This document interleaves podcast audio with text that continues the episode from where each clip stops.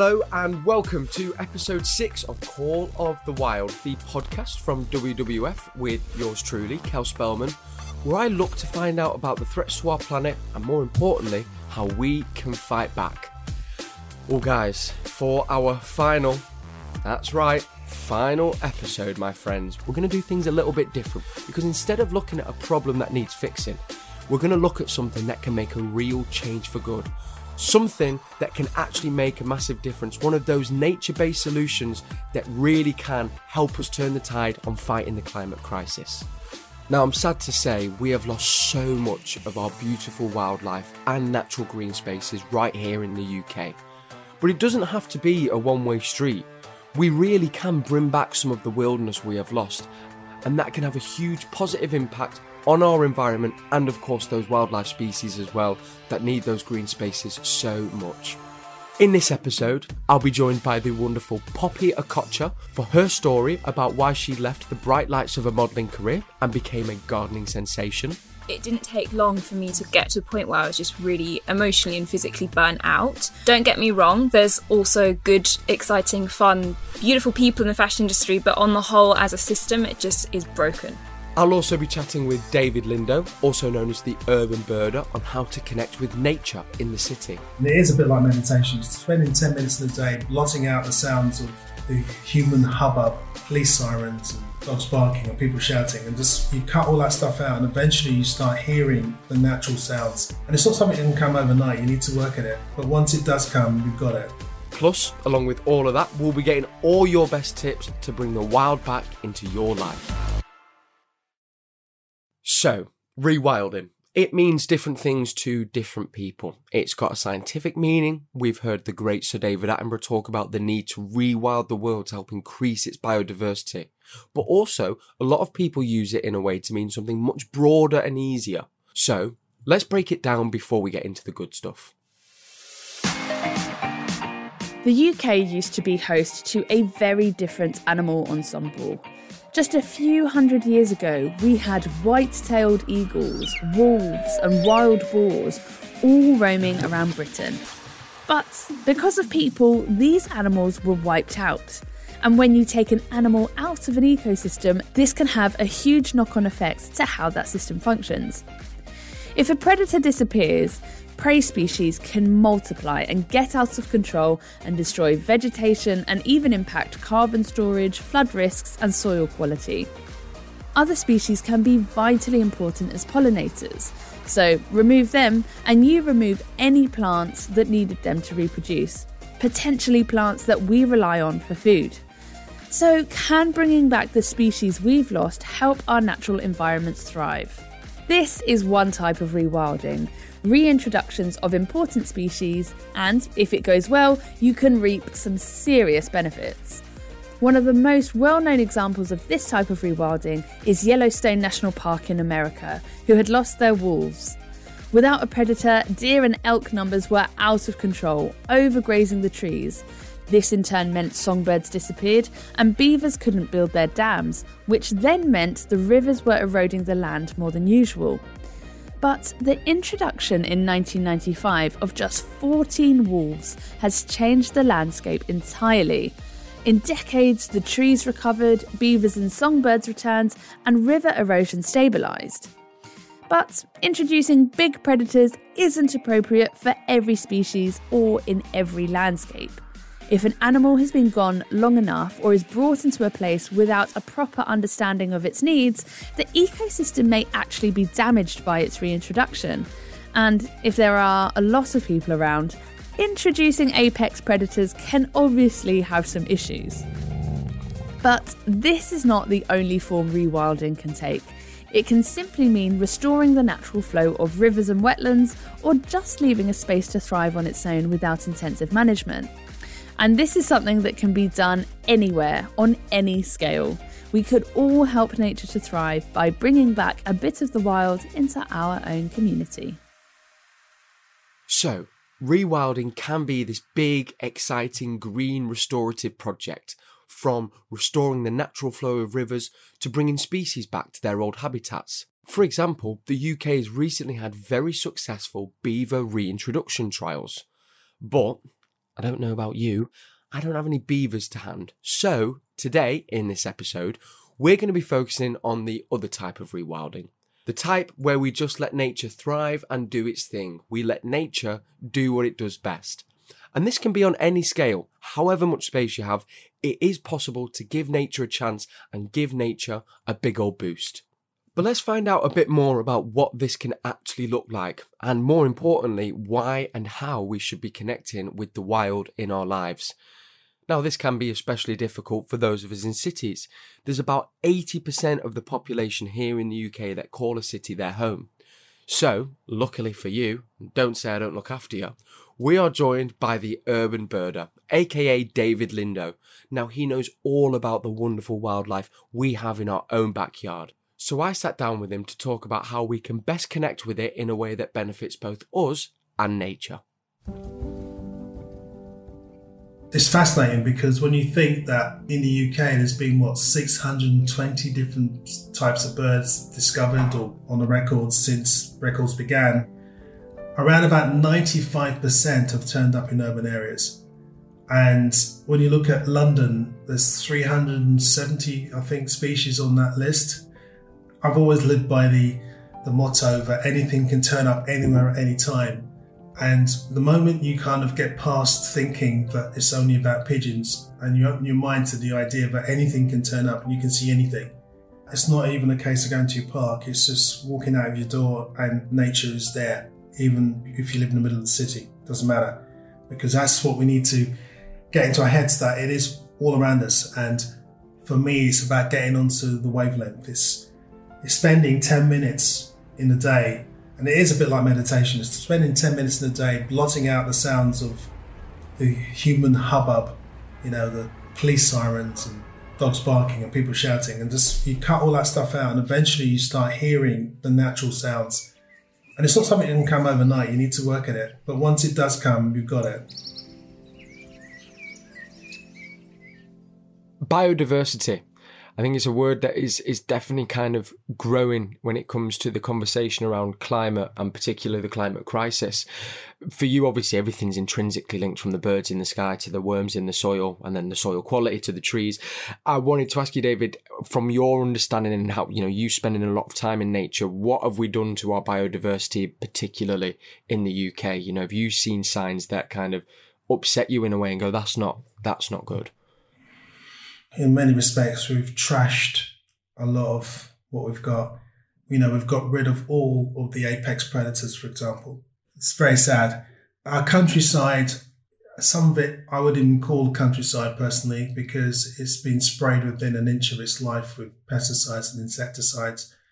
And, you know, I walk around in places like uh, southeastern Europe, or even northeastern Europe, or even where I am now in Spain, and their use of pesticides is a lot different to ours. And as a consequence, there's so much more wildlife. You know, you walk through down a lane in Estonia or Serbia and you're seeing a whole ton of stuff. You're seeing things that you probably would have seen two hundred years ago in the U K. And then I come back to the U K and sometimes it's quite depressing walking through the countryside in the very commons, because it's quiet. There's nothing much going on compared to what it should be. And that's the same in most of Western Europe as well. We're here obviously kind of talking about rewilding, which means different things to different people. In essence, of course, well, I think one of the big things we need to do to combat climate change is literally rewild the world, you know, whatever that might be. I, I guess for yourself, David, what, what does rewilding mean to you and, and involve? For me, rewilding is an interesting concept. I think it's a, in general, it's a great concept. And it doesn't necessarily mean in the middle of nowhere. You can also make urban areas much more natural than they are now. I mean, you know, stop cutting the road verges, you know, leave the roundabouts to grow in terms of the grass and the roundabout. Don't cut everything down within an inch of its life. You know, have a garden, if you do have one, and have an area of wilderness in it. Because even a square foot is like a jungle to a small beetle or caterpillar. And that's how you got to think about it, not in our terms, but in terms of what you're creating these spaces for.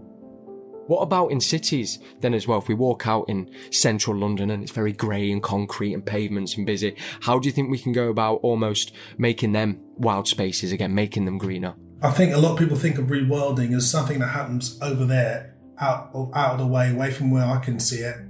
And, you know, I'll never see your links or whatever. But rewilding actually starts from your doorstep. You know, you can plant stuff in your garden. You can encourage things to grow in your local park.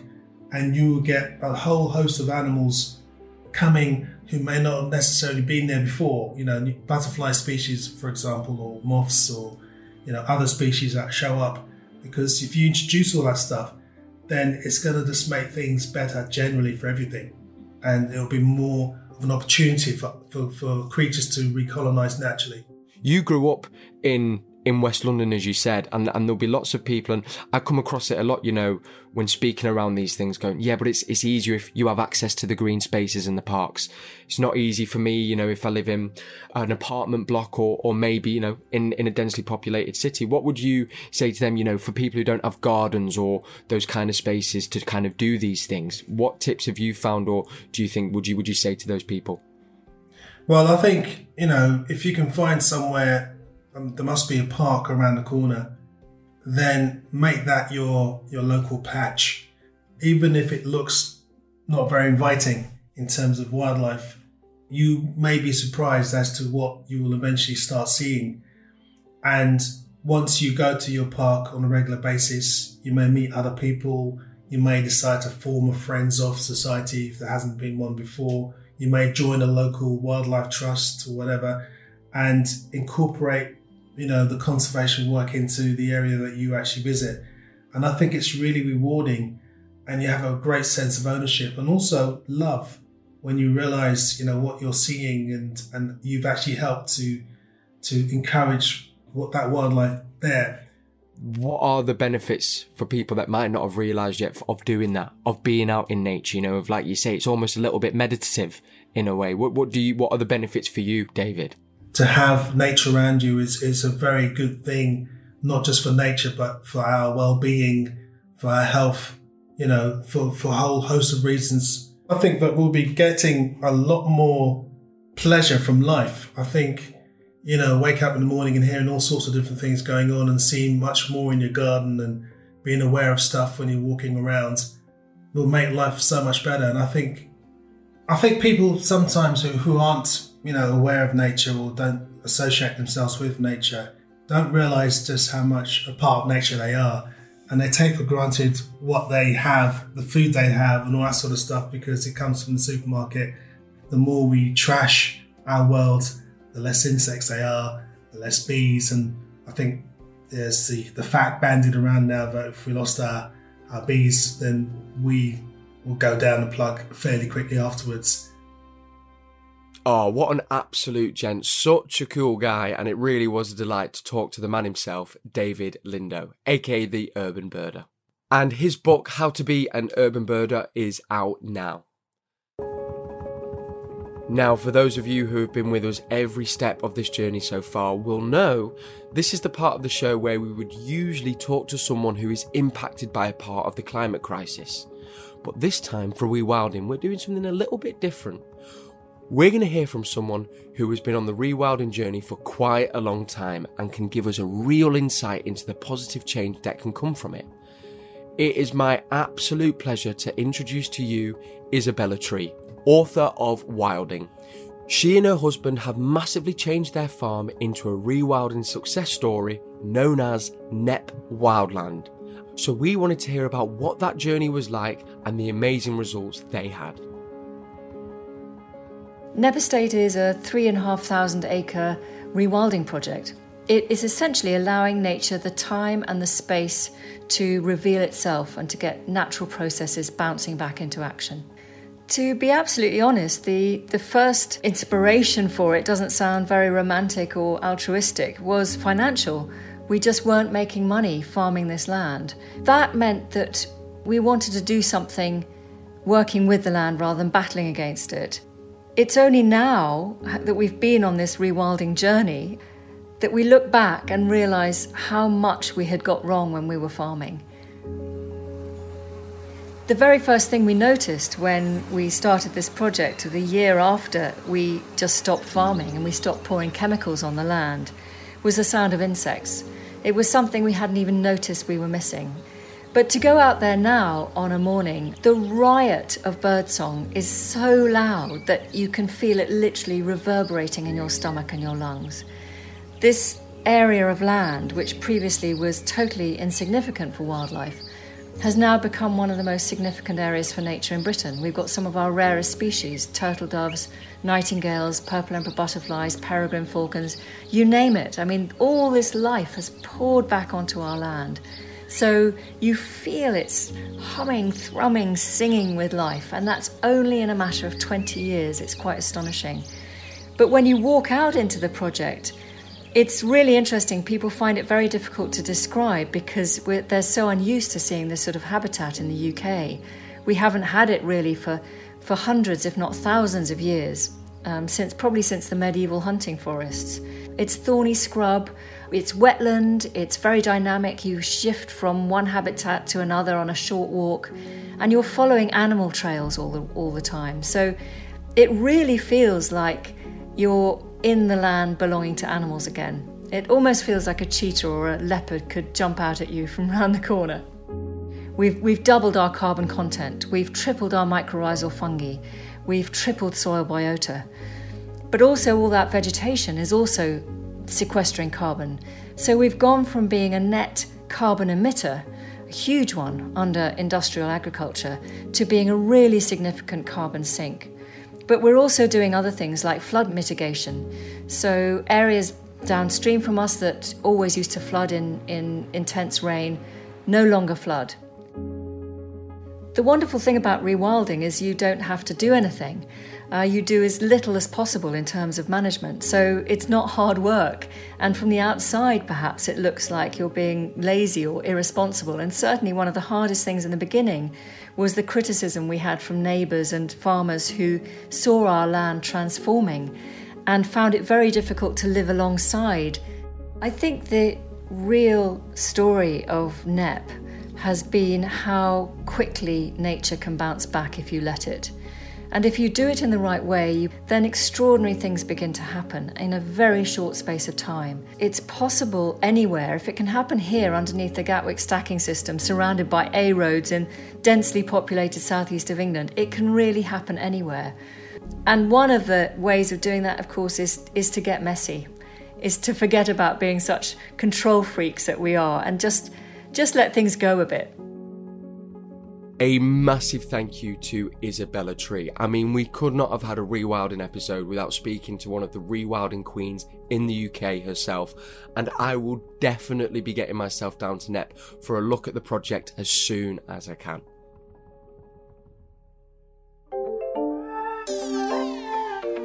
Now, the brilliant, insightful guests just keep on rolling in here on this episode, because now I am so, so excited to introduce you to Poppy Okotcha.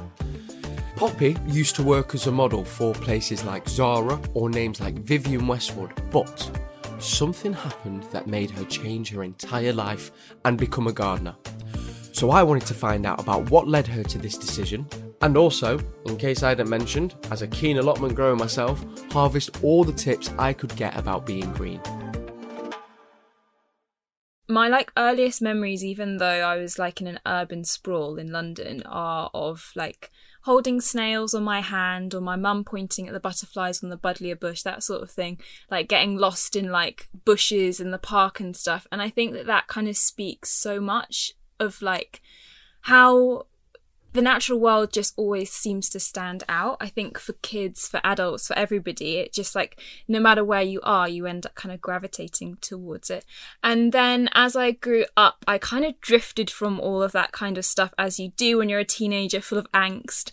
And then I, yeah, I kind of ended up modelling, and at a certain point, things just didn't add up anymore. And that's when I kind of re-entered interacting with the natural world in a really meaningful way, and when I trained in horticulture. When you say kind of things didn't add up, can you remember, whether was there a specific point, or was there a thing that kind of made you go, do you know what, this actually isn't vibrating with me, I kind of need to go and find something else? And mm. was there a specific point, or was it, did it just kind of happen naturally? Working in fashion is like such a fast-paced world. It's driving consumerism, so of course you're producing at an insane rate.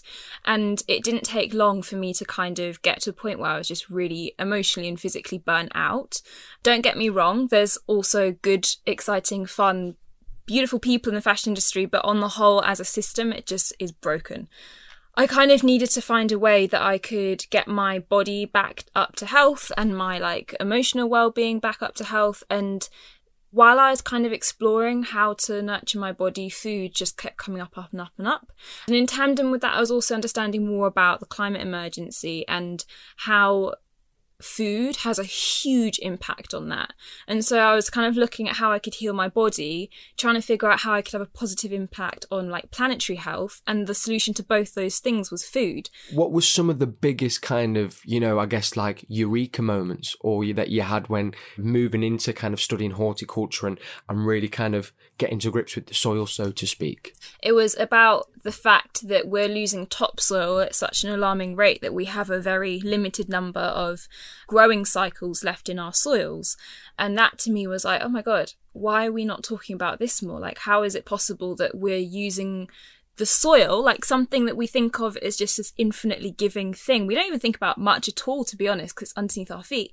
The fact that that is sustaining us, and we're even using that up and mistreating that. So that was a big kind of wake-up call where I was like, I want to learn about how we can do this without causing that level of damage, which it is possible to do. And I think so often the climate emergency can feel like so overwhelming, but when you realise that there's that much power in the soil, in a plant pot or in your back garden, it's just so empowering.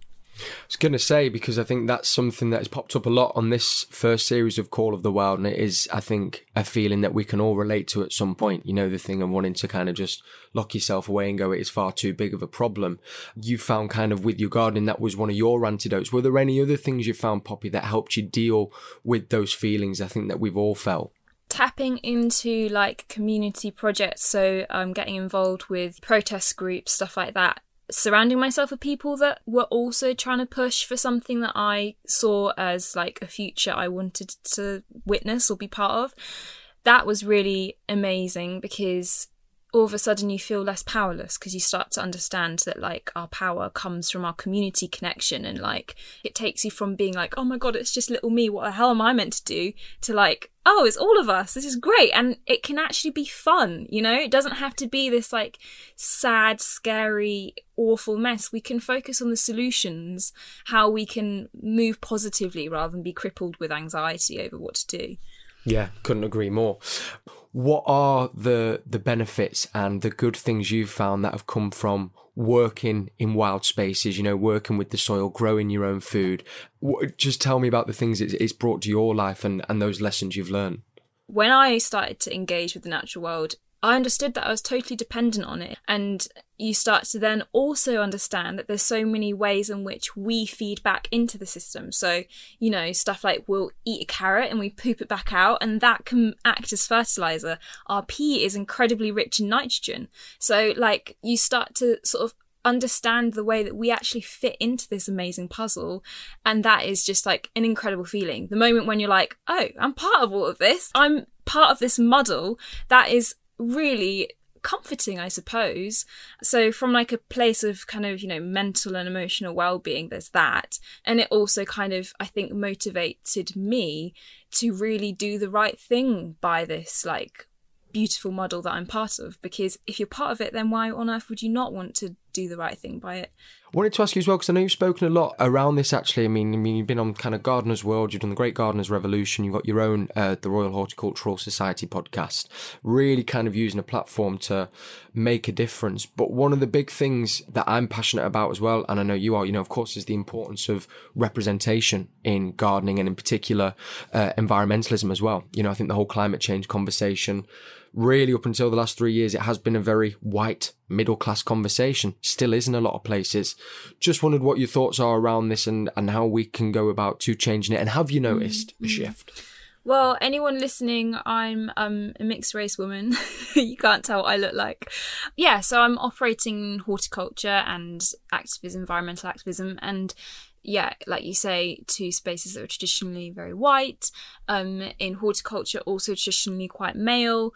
I think that, well, for me anyway, I hope that just by being in these spaces visibly is kind of offering an invitation and saying, actually, this is for everyone. And, you know, maybe you didn't see someone who looked like you before that you could relate to, but now I'm here and hopefully I'm like, you know, waving at you and saying, come join.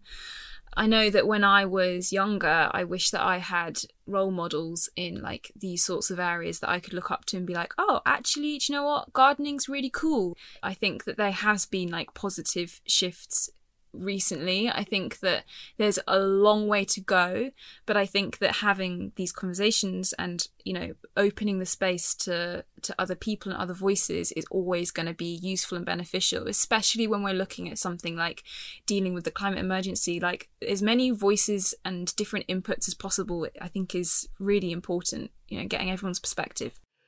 Now, you, I will never usually do this, but if there's an Instagram account that anyone should follow, it should be yours. Not only will it just brighten up your day, genuinely I'm saying this, but it also is a it's a brilliant kind of live example that it can be done. You know, you can go out there and do it yourself, and it's a fountain of knowledge and tips and tricks. Uh, but while we've got you on the podcast, I can ask from the person who runs that brilliant page himself, what are some of your favourite tips and tricks and things you've learned for people who maybe want to grow their own food and, and get back into nature? What um what would you say to them? Um, I'd say get a worm bin, because it's a really brilliant way of composting in a really small space. You can put it under your kitchen sink or whatever, and you feed your little wormies your kitchen scraps, um, and they'll produce incredible compost, which you can use for your pot plants or in a garden, and also worm tea, which is an amazing fertiliser. So that's probably number one tip, because it's super cool and like you get really fond of your little worms. And it's just such a brilliant like first-hand experience of like that cyclical thing, like turning waste into a really valuable resource. Love that. Um, yeah, and then also actually on the topic of like changes on like a more policy level, on my Instagram I do share petitions, et cetera, that you can kind of like get involved with on topics like peat and various pesticides and sort of movements that are happening internationally around food and farming. Really loved that chat with Poppy Okotcha and the newest W W F ambassador. So a massive congratulations, Poppy, and thank you so much for your time, your insight, and your wisdom as well. And don't forget, there is a longer chat with Poppy in our bonus episode where we dig a little bit more into this topic. Oh, see what I did there? Dig. I'll just move on to the My Footprint app. This is the place where it has challenges for you to try and live more sustainably across all parts of your life. So if we have a little look, you can scatter wildflower seeds in your garden. These are great at attracting some native insects and pollinators to the area. It could even be in a planter or on a grass verge. Or, and this might be my favourite tip of the series so far, you can go on the Woodland Trust website and apply for a free tree to plant in your community. They even recommend the best tree for your area. Now, as we know, trees do all sorts of amazing things. They suck up carbon, they can reduce urban heat, and are home for plenty of critters. And that's just a few reasons of why I love hugging them so much. And I've said it before, and I'll say it again, would highly recommend going to hug a tree. You could even go and hug your own tree, one that you planted. How good does that sound? And of course, we have some more brilliant tips and tricks from you, my friends, that you've been sending in throughout the series. I decided to grow my own fruit and veg when I was getting frustrated that I couldn't buy certain foods like lettuce and cucumber in the supermarket without the plastic packaging. So fast forward a couple of years and I now have quite a large allotment and I'm able to grow food plastic free. Um, the allotment is good for the soul and for the environment, so win-win. I started volunteering for the Oxford Conservation Volunteers at the beginning of lockdown. We go round the Oxfordshire area and essentially increase diversity in nature reserves in the area. Just give plant life that is much rarer a fighting chance to establish itself. It really does fill my heart when we get to hear about the brilliant, wonderful things that some of you guys have been doing to try and make a difference. And more so, just the fact that you take the time to send in your tips and tricks really does mean the absolute world. And I can't thank you all enough. I really do hope you've enjoyed these. And more so, they've been a real source of inspiration. They've given you some ideas and also some motivation to get out there and make some changes, even if it is just a small change, because the more of us that are doing that, the bigger the impact we can have together, and the harder it will be for governments and big businesses to turn a blind eye. Guys, I'll be honest with you, I don't want to read this sentence here that I've got to say next in my script, because it does mean that we're going to arrive at the end of the series. I want to express a huge heartfelt thank you to the Urban Birder, aka David Lindo, Poppy Okotcha and Isabella Tree. Such a brilliant no and fantastic guest to end the series on. And what a journey it's been. Honestly, guys, this has been one of my favourite things I've ever done. And I think to actually just have these conversations, meet some brilliant people along the way, hear from people all around the world, and also be on this journey with you is something that I found very, very special. And I do hope you've enjoyed it and taken some tips and tricks and learnt a lot along the way. But one of the final things I will say, and one of the biggest things I've learned, is yes, individual action has a massive role to play. We all have that responsibility to try and make a difference and lead a more green, thoughtful, sustainable life. But the big change, some of the systemic change, has to come from governments and world leaders and big businesses. Now, I don't know if I can say this, but if we can, my producers won't edit it out. We do hope to be back for a season two, so fingers crossed. And in the meantime, if you do have any thoughts, ideas, feedback, get them in. We'd love to hear from you. And I also want to express my thanks to W W F for making this podcast possible and creating the space to have these all-important conversations that really are crucial in educating us, raising awareness, and shifting consciousness. Now, don't you worry, we still have one more episode coming, a bonus extended chat with Poppy about everything we didn't get to squeeze in today, and it is well worth checking out in two weeks' time. This is a Fresh Air production for W W F. The Wild is calling. It's time to act. Peace and love.